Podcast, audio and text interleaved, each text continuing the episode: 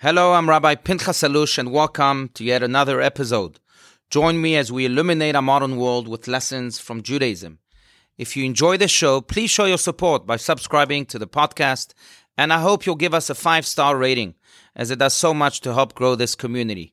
I welcome your feedback on this episode or on any of the other podcasts at Rabbi Allouche Podcast at gmail.com. Also, if you want to learn more, please join me on Facebook and on YouTube. But, Rabbi, I just don't have the time.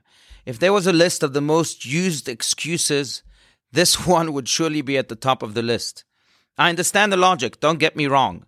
I can even sympathize with the reasoning. After all, life's responsibilities fill every moment of, of, of our everyday. There's always so much to do. If we're not too overly immersed in our jobs and worrying over our bills, there's always a garbage bag to take out, a dish to clean, and a broken car to repair. Noach, our portion's hero, was faced with similar challenges. The world around him was collapsing. Merciless storms were about to flood our planet and drown humanity. But Noach responded decisively. He built a huge ark that would hold and preserve small fractions of human and animal life. For 12 months, all of humanity was concentrated within that ark. And when the flood ended, those few survivors came out of the ark and rebuilt our world.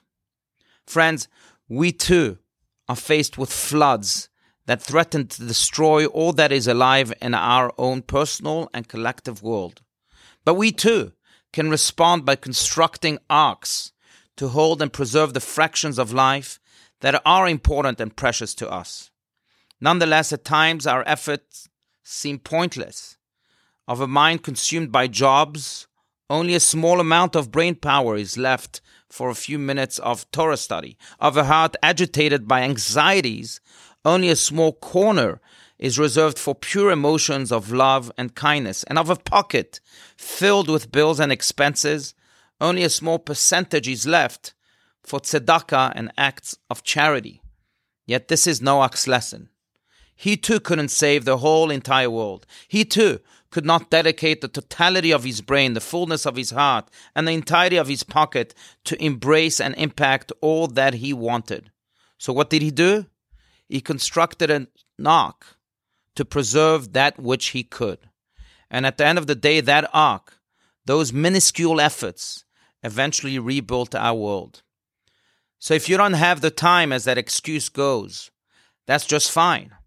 God and our beloved congregation Bet Tefillah will take your small arks, your few minutes dedicated to a good cause, your pennies donated to charity, and your single mitzvah performed to better your life and brighten our globe.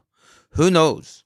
Those small arks may also eventually save our world and bring about its ultimate redemption. May it happen speedily.